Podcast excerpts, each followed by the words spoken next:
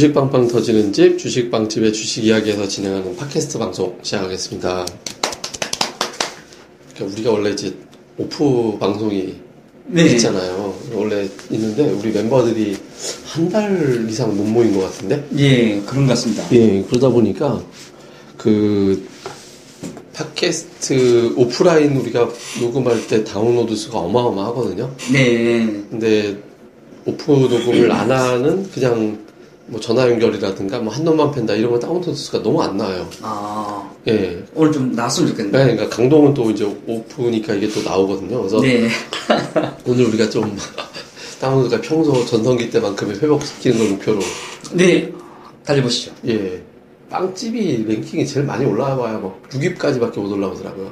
아. 이게 하다못해 시황맨, 저 혼자 하는 시황맨이 3위인데, 네. 그러니까 이제, 그러니까 이제 빵집은 다섯 명이 하는데 6위, 8위 되는 건 말이 안 되잖아요. 이제, 어쨌든, 네.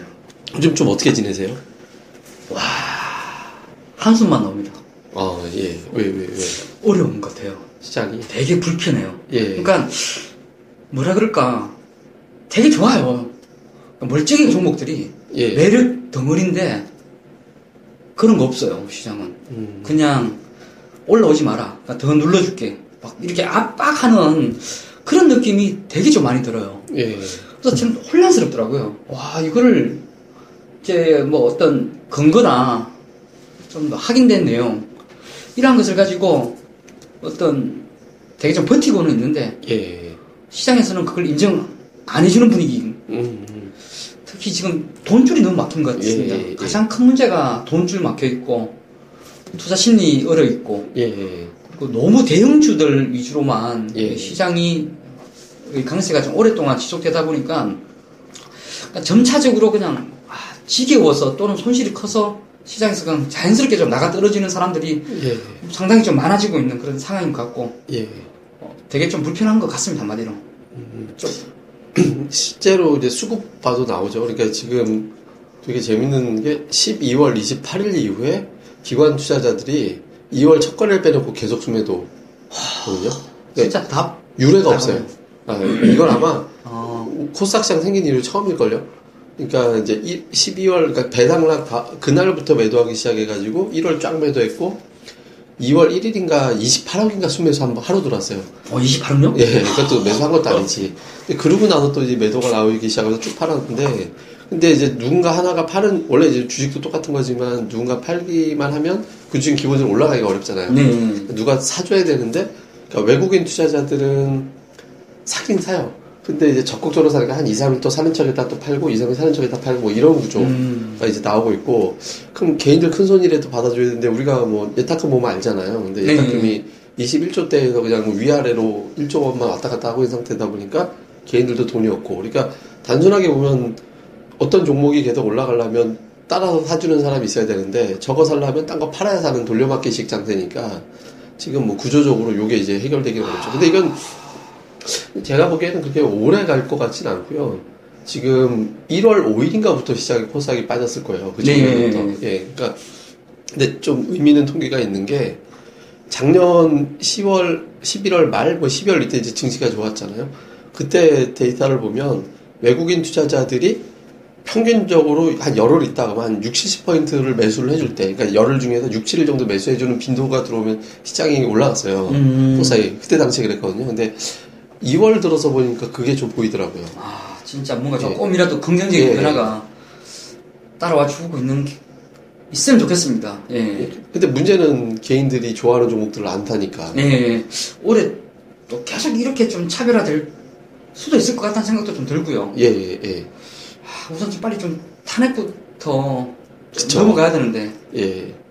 그래야지 뭔가 뭐 이게 되든 안 되든 간에 어, 뭐 정책이나 좀 뭐 좀 나올 만한 그런 뭐 좀 드라이브를 좀 걸 만한 그 요소들이 좀 많아지면서 시장이 점차적으로 좀 제자리를 좀 찾아갈 것 같은데 어제 사실 저희도 좀 회의를 했을 때 지금 국내 증시가 가장 저평가되어 있는 예. 이 해외 증시 중에서 가장 저평가되어 있는 그런 상황인 것 같더라고요. 올해 어, forward EPS로 보면은 뭐 양시장 모두 한 9 정도 예. 뭐그 정도 좀 보고 있는 것 같고요.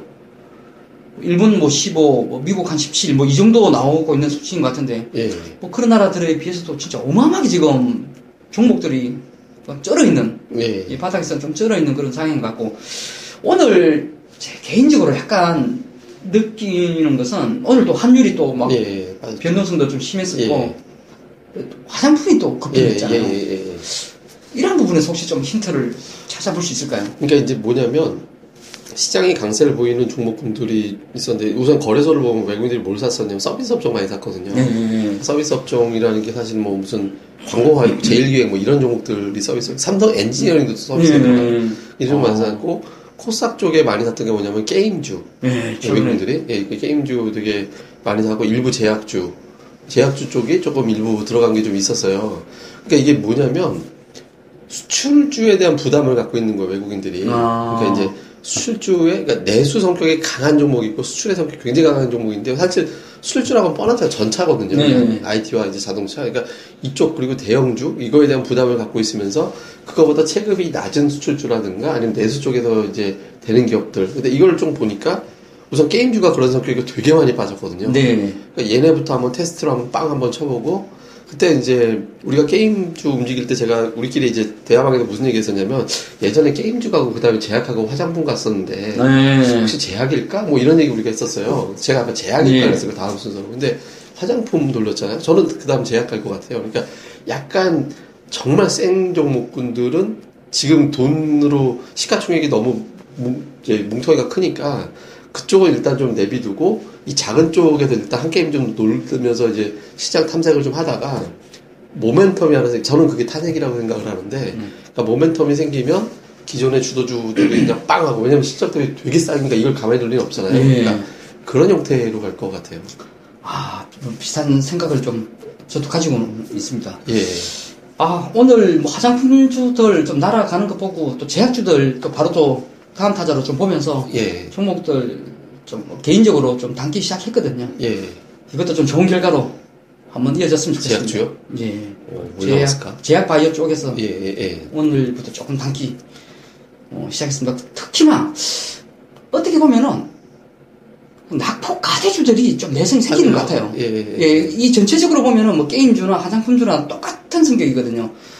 굉장히 많이 빠져 있다는 점. 예. 그래서 가격적인 매력이 뭐 어떤 시장 대내외적인 그런 불확실성을 좀 이겨낼 만큼 빠져 있어서 그런 종목분들이 좀 세게 좀 튕겨나가고 있는 그런 좀 느낌의 그런 장 같기도 하고요. 예. 특히 또 최근 환율의 그런 변동성하고 또 뭐 지난주 하이닉스에 대한 그 예. 외국계 리포트 뭐 이런 그 노이즈들이 좀 발생하면서 예. 반도체 상대적으로 좀 많이 오- 오른 반도체 예. 주들 팔고 그냥 뭐 좀 많이 빠져 있던 종목군들 우선 좀 단기 trading 하고 있는 건 아닌가 뭐 이런 생각도 좀 들고요. 그래서 어떤 시장의 주도주를 뭐 어느 쪽에 맞춰서 놓고 보기에는 좀 어려운 것 같은데 그래도 올해 컨센을 보면은 예. 반도체나 OLED가 이렇게 끝날 것 같지는 아, 않거든요. 그럼요. 그래서 이제 굉장히 싸고 매력이 진짜 어마어마하게 지금 넘치고 있는 그러니까 그런 조짐이- 같은데요. 조짐이 좀 있어요. 네. 왜냐하면 외국인 투자자들이 그동안 아까 제가 이제 그 코스닥 시장에서 매수했던 음. 홈쇼핑주를 빼먹었는데 그러니까 홈쇼핑, 게임, 제약 이쪽이었거든요. 근데 얼마 전부터 뭐가 바뀌 들어오기 시작하냐면 IT 하드웨어 반도체 이게 이게 이제 장비주들이에요. 서울 네. 반도체도 물론 반도체로 들어가요. 업종상으로는 서울 반도체가 들어온 것도 있지만 그 제약가 어떤 종목이 끼기 시작하면 AP 시스템, SFA, 솔브레인 이런 종목이 들어오기 시작하더라고요. 외국인 매수 어. 종목인데 이 세 종목은 또 기관의 매도 종목이에요. 어. 이제 충돌이 되니까 충돌되다 보니까 뭐 이게 지금 뭐 추세를 잡고 움직이지는 아직은 이제 못하고 있거든요. 근데 보면 이렇게 항상 수급이 충돌될 때 그때는 주가는 되게 부진하거나 재미가 없지만 이쪽에 매물만 마무리되면 한쪽에서 매집하게 되니까 확 올라가는 경우가 되게 많이 있거든요. 그러니까 제가 이런 수급 종목을 되게 좋아해요. 음. 예, 그러니까 예전에도 뭐 예를 들어 효성 대형 쪽에서 효성이 이렇게 해서 되게 세게 간 적이 있었고, 그러니까 그런 식으로 풀리면서 이제 확 가거든요. 근데 외국인 투자자들이 IT 하드웨어, 그다음에 반도체 쪽으로 사기 시작하더라고요. 그러니까 이게 또 올라가고 다음에 또 하나는 뭐냐면 그 아까 하이닉스 삼성전자 얘기했는데 이 종목들이 못 가는 이유가 뭐냐면 그 올해 1분기 생산 전망치를 되게 낮췄어요. 아. 예, 그러니까 TSMC가 낮추고 인텔이 낮추고 삼- 하이닉스도 아니 삼성전자도 좀 낮추고 그러니까 이제 외국계 쪽에서 보기에는 어 그러면 일본계 실적이 혹시 나쁘게 나오지 않을까? 이게 낮춘다는 의미가 마이너스 성장을 얘기하는 게 아니라 시장의 기대치는 위에가 있었는데 이거보다 다 낮게 발표를 하는 거예요. 그러니까 우리나라뿐만 아니라 어 그럼 미국도 뭐 아니면 뭐 대만도 이렇게 돼버리니까 혹시 IT 업종이 상투 아닐까 이런 네. 근데 이미 주가는 빠지고 있었잖아요. 그러니까 빠지고 있는 상태에서 사람들이 이것 때문에 빠지나 부다라고도 했기 때문에 투자들이 보통 뭐 우리가 생각할 때 나오는 게 그 악재 피크 때 뉴스가 더 나오고 예. 그러니까 저는 이제 그때 그 시점이 아닌가 보여지거든요. 그러니까 논리적으로 보면 반도체 수요는 어마어마- 어마어마죠. 왜냐하면 AI 저기 인공지능도 있고 뭐 전장도 있고 자동차도 있고 하니까 지금 뭐 중국은 시작도 안 했는데 여기서 무슨 고점 논하는 것 자체가 좀 해프닝이다 이렇게 봐야 되거든요. 예. 그래서 다시 갔다 이렇게 보죠. 저도 지난주에 그 반도체 세미나를 예. 한번 좀 가서 좀 들었거든요. 예. 근데 사람들이 일단 사실 무지 많이 왔습니다. 보통 근데 꽉 자리를 채우면은 좀 빠지더라고요. 경험상 보면은 아, 예, 항상 뭐 게임주 어마어마하게 날아갔을 때 딱 세미나면은 사람들 꽉 차고 꽉 차고 오는데 사실 이번 그 반도체 세미나 제가 들으면서 느꼈던 것은 이거 안 죽는다. 음. 죽을 수가 없는 섹터다라는 느낌이 좀 들었어요. 그 언급한 것처럼 지금 인공지능 더하기 자동차 전장 쪽이거든요. 예. 지금 자동차 쪽 시장이 어마어마하게 좀 커지고 있는 것 같아요. 근데 그때 말을 좀 들어보니까 이게 뭐 휴- 휴대폰에는 보통 이제 3, 4기가 정도가 이게 들어가고 메모리가 그다음에 PC에는 뭐 8기가 보통 예. 들어가는데 자동차 전장은 뭐 32기가 정도가 어, 그렇게 기본 생- 예. 다 연결돼야 되기 때문에 근데 그게 어마어마한 시장이 지금 커지고 이제 시작되고 있고 폭발적으로 팽창을 하는데 이 반도체가 그런 말씀 하더라고요. 이 반도체 호황이 언제까지 이어질지를 모르겠다. 이 호황 사이클이 보통 마무리되는 그런 국면이 있는데 이번에는 그런 게 아니라 호황이 연속적으로 돌 것 같다. 이, 이 지금 AI라는 그 쪽도 엄청나게 크고 이 자동차 전장 쪽도 너무 커지고 있어서 이런 대호황이 굉장히 오래 갈 것 같기 때문에 이쪽 섹터에 대해서는 상당히 좀 긍정적으로 예. 좀 보셔야 된다라고 했는데 바로 그 다음날 UBS에서 어. 하이닉스에 대해서 이좀 투자가 예, 예. 그런 리포트가 좀 나와주면서 또 일주일 만에 또 반도체가 상당히 좀 많이 예, 흔들리는 좀 모습이 좀 근데 확인이 그게 되고 있습니다. 예. 어쩔 수가 없어요. 그러니까 저기 저기 삼성전자 200만 원, 또 170만 원이 마디다가 하이닉스 5만 원 쉽게 네. 넘어갈 수 있는 자리가 아니거든요. 근데 하이닉스가 이제 지난 분기 실적을 굉장히 엄청나게 냈죠. 네. 지금 올해 내년 그러니까 사- 삼성전자 좀 달라진 게 예상 EPS EPS 상단이 18만 원 정도였어요. 근데 지금 20만 원 넘게 잡기 음. 시작하더라고요. 그러니까 아마 다시 200만 원은 뭐 이재용 건하고 상관없이 이제 갈 가능성이 높고 하이닉스 같은 경우도 지금 EPS 6천 원대 중반 막까지 나오고 있거든요. 어. 그러니까 뭐 5만 원대 중반 가지고 고점 나오기 네. 너무 빨라요. 그러니까 그 제가 저기 그때 한번 우리끼리 한번 올린 적이 있는데 UBS 증권사가 얼마나 빨리 잘한는지 한번 네. 올렸잖아요. 그 그 매도 의견만 내면 주가가 날아갔어요. 예, 그러니까 네. CLSA하고 걔네하고 두 개, 그러니까 CDLSA 아무르라는 어떤 애널리스트가 있는데 그 사람이 그렇게 하이닉스 독서를 마- 자주 해요. 어. 근데 지금은 이제 그 사람이 애널리스트 아니겠죠. 딴데 갔을 텐데.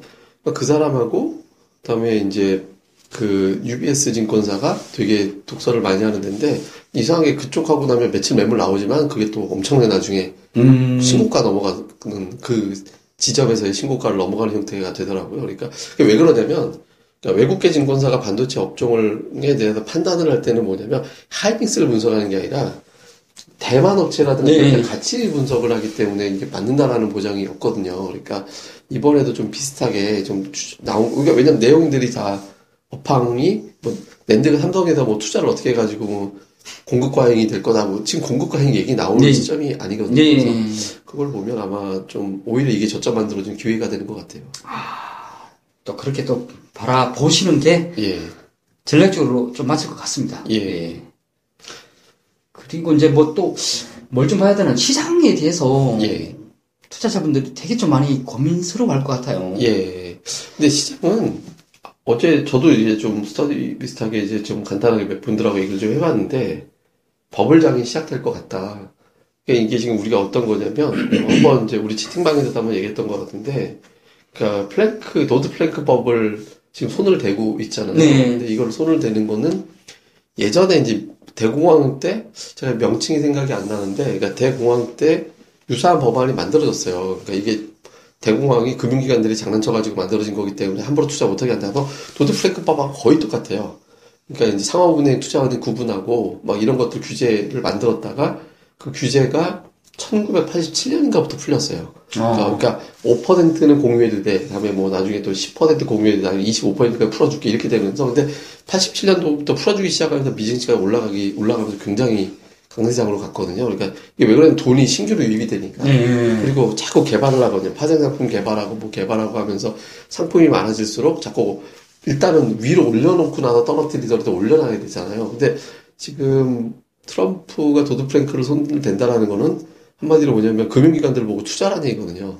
막 질러라. 그리고 이제 거기에 대한 돈을 우리가 세금도 깎아주고 재정도 늘리고 해서 명분은 계속 줄 테니 투자해서 수익을 올려라. 그러니까 그 미국은 제조업 뭐 우리가 제 걱정에 보호무역 얘기하는데 미국의 제조업이 15%가 안 돼요. 어. 예, 국민의 총생산에서 차지하는 비중이 15%가 안 돼요. 거의 소비가 3차 산업 이상 되는 게 미국은 대부분이거든요. 그러니까 사실 보험료 한다고 해서 그 타격 미국이 엄청나게 득되는 게 아니에요. 네. 미국은 차라리 금융시장 활성화시켜서 그 금융업에 따른 어떤 GDP 비중이 오히려 높거든요. 그러니까 그렇게 해가지고 그걸로 경기 살리는 게 훨씬 더 쉽기 때문에 증시를 아마 엄청 끌어올릴 거고 그러면 그 명분이 우리나라로 그렇게 들어올 수밖에 없는데 중요한 건 뭐냐면 최근에 어떤 현상이냐면 제가 자주 하는 게 각국 PMI가 올라가잖아요. 예, 예, 예. 제조업 지표가 물건을 많이 생산한다는 거 소비가 늘어난다는 거니까 다른 나라 소비 늘어나면 수출하는 나라는 같이 제품 판매 많이 되거든요. 그러니까 우리나라 수출 증가율이 올라가고 있잖아요. 기업들의 실적 좋아지고 있는데 한국 증시 판다 이건 말이 안 되는 거고 여기에다가 지금 유럽이 망가질 줄 알았는데 유럽이 살아나고 있어요. 네. 유럽의 성장률도 올해 EU 집행위원회에서 유럽 경제 성장률 자체를 유로전 경제 성장률을 높여버렸어요 올해.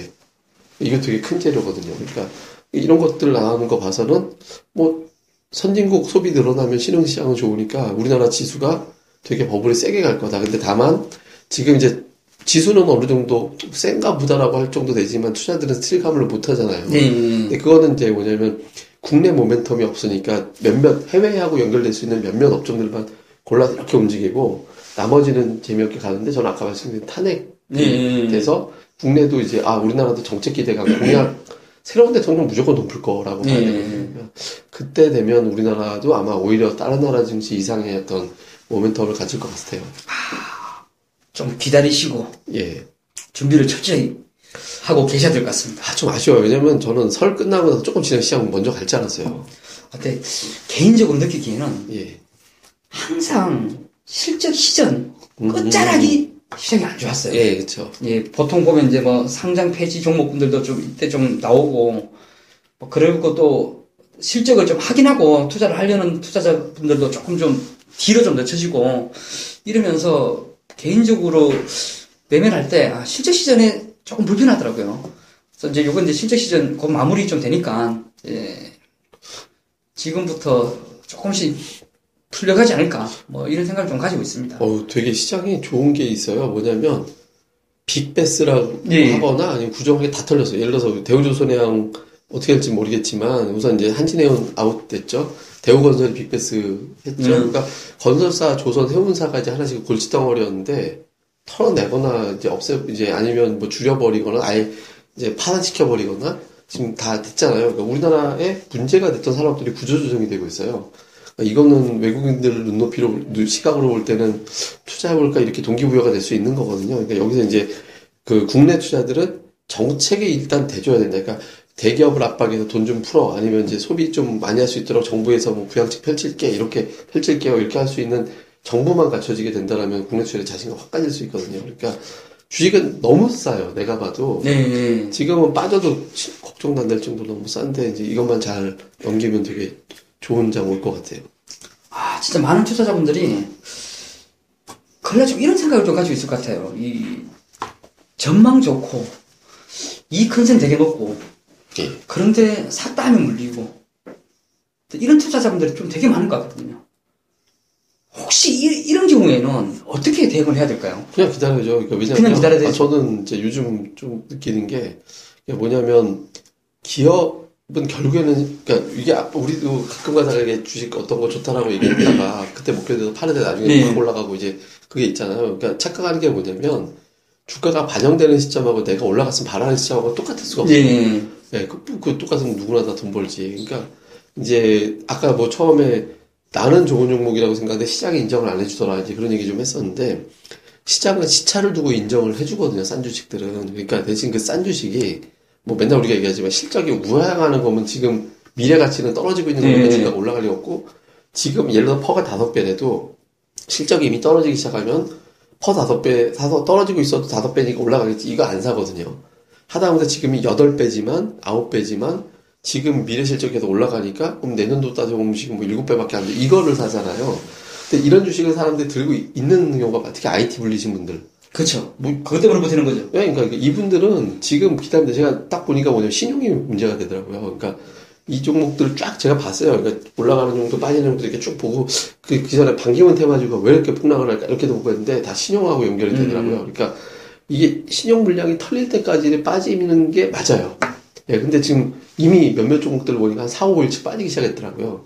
그러니까 지금은 그냥 견뎌라. 그러니까 시장에서 뭐 회전 빠르고 막 돌아가고 쑥쑥 올라가는 종목들이 있긴 하지만 대체로 보면 지금 저평가주들이 올라가는 게 아니라 아까 비슷한 얘기 하려고 그랬었는데 낙폭과 대주들 네. 너무 많이 빠졌는데 더 나빠질 건 없네? 라고 하니까 한번 여기까지 올라가 볼 거라고 하는 종목이지 좋아서 올라가는 게 아니거든요. 그러니까 좋아서 올라가면 이만큼 뭐 되게 세게 올라갈 텐데 좋은 건 없어요. 많이 빠져. 그러니까 상승폭이 제한적이에요. 근데 음. 그러니까 반도체라든가 OLED 같은 경우는 좋아지고 있는 단계이기 때문에 뭐 나중에 이렇게 좋아질 거 아니야 라고 해서 대충 갖다 붙이면 목표주가 올라가는 거거든요. 그러니까 이런 종목이라면 지금은 뭐 견뎌볼 만하다라고 보는 거죠. 아, 오늘 참 고민이 좀 깊더라고요. 예. 특히 오늘 또 뭐 환율 그이 되게 많이 하락하면서 반도체 종목군들 또 많이 빠졌거든요. 예. 오늘 특히 뭐 하이닉스가 5% 가까이 예. 밀려주면서 그런 영향도 좀 받고 참 이게 뭐 올해 물론 지나야 그 실적을 뭐 명확하게 알 수는 있는 거겠지만 그래도 뭐 컨센이나 이런 것을 좀 찾아보면은 이건 뭐 비교할 수 없을 정도로 뭐 예. 회사 창사 이래 가장 높은 뭐 이익을 거둬들이고 예. 또 공장 가동률도 굉장히 좀 높아지고 막 정설하고 막 이런 상황인데 예. 주가가 좀 밀려가지고 참 이런 부분에서는 저, 저라면은 이제 견딜 것 같아요. 예. 사람들이 되게 지치, 지치긴 하겠지만은 제가 드릴 수 있는 말이 무엇일까? 언제까지 그냥 견디라. 하, 이런 말만 하고 있어야 될까? 예. 라는 고민이 좀 되게 좀 깊게 들더라고요, 오늘은.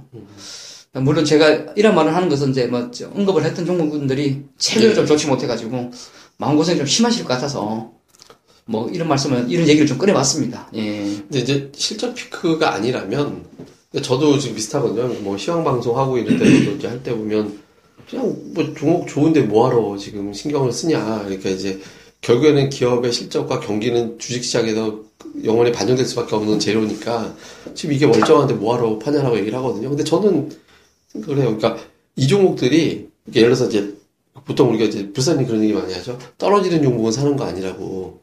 52주 신저가 종목 사는 거 아니라고 맨날 그런 얘기 하잖아요. 네. 오죽하면 신저가냐. 근데 이 종목들이 그런 게 아니라 올라갔다가 빠지는 종목이거든요. 올라갔다 빠진 건 뭐냐. 그냥 숨고르기 하는 거 정도예요. 그리고 올라갔던 게 제가 늘 말씀드리지만 그러니까 그 정점이 미래 가치 대비 제가 목표 주가 이 정도까지 간다 이렇게 설정하는 거 있다고 했잖아요. 근데 거기가 안 가고 빠졌어요. 네. 그러니까 그러면 단지 수급이에요. 그러니까 기관들이 펀드 환매 때문에 펀드 환매 하느라고 막 이렇게 이쪽으로 막 대응하고 하느라고 이렇게 한 건데 펀드 환매가 완화가 되거나 아니면 하이닉스 삼성전자 주가 올라가는 게 주춤거리면 지금 passive가 문제거든요. 삼성전자 하이닉스가 올라갈수록 더 사야 되고 다른 거 팔아야 되고 근데 지금 얘네가 주춤거리면 얘네의 비중을 줄이거나 얘네 사는 걸덜 사야 돼요. 그럼 딴 쪽 매수 여력이 생기거든요. 그러니까 지금 이런 국면에서는 굳이 뭐 기다릴 필요가 있다. 다만 이제 향후에 반도체나 OLED 종목도 올라갈 때는 굉장히 차별화가 될 것 같아요. 업종 내에서 종목 네. 내에서. 그러니까 다른 거 막 누적 수익이 한 3, 40%날 때 이건 5%밖에 안 나고 되게 심할 것 같거든요. 그러니까 그건 당연히 이제 독점적인 기술력 가지고 있느냐, 지금 주가가 싸냐, 기관 외국인차들이 매수하기 시작하느냐 이거에 따라 달라지겠지만 저는 뭐 IT 장비 뭐 이쪽에서는 여전히 큰 수익 나올 종목들이 되게 많다 이렇게 보고 있어요. 아, 예. 꼭 그렇게 예. 되었으면 좋겠습니다. 많은 뭐, 투자자분들이. 예. 그 종목들 가면은 분위기가 좀 확산이 날것 같은데요. 그쵸. 이게 또, 투자에 되게 많이 물려갖고, 예. 아, 이게 진짜 제가 생각을 했을 때 작년 그 사드 터지고 나서 사드 이제 이슈 불거진 이후에 투자자분들이 진짜 방향성을 완전히 잃었을 것 같아요. 예, 예. 왜 그런가 하면은 그냥 뭐 배터리 막았고 그다음에 뭐 화학 그다음 뭐 뭐죠 이게 뭐 화장품 뭐 여행 아이, 엔터테인먼트. 예, 다, 그냥 그쪽 다 막았잖아요. 그러니까 실제 노는 거는 반도체밖에 없었고. 그래서 반도체들로 몰려갔는데, 이번에 연초 시작과 동시에 뭐 하루 정도 오르고, 그 이후에 그냥 뭐 장비주들 막 노이즈 발생하면서 이렇게 또 하니까 그, 런 시간까지 합하면 거의 한 8개월 정도 되거든요. 예. 뭐 굉장히 지쳐서 떨어져 나갈 만한 예, 그런 시간들이겠죠.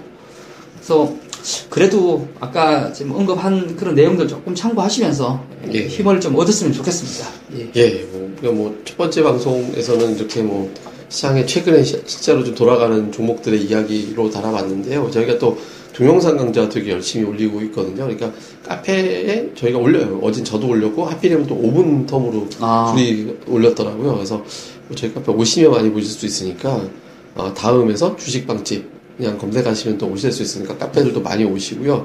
저희가 또 따뜻해지면서 또 아마 음, 강연회를 좀 할 것 같아요. 오프라인 강연회를 또 할지, 할, 뭐, 날짜는 아직 확정 못했지만, 할 것 같으니까, 또 그때 또 저희 보실 수 있는 기회가 되니까 또 공지사항 또 보실 분들은 또 카페로 오시면, 아, 내용들도 많이 올려놓도록 하겠습니다.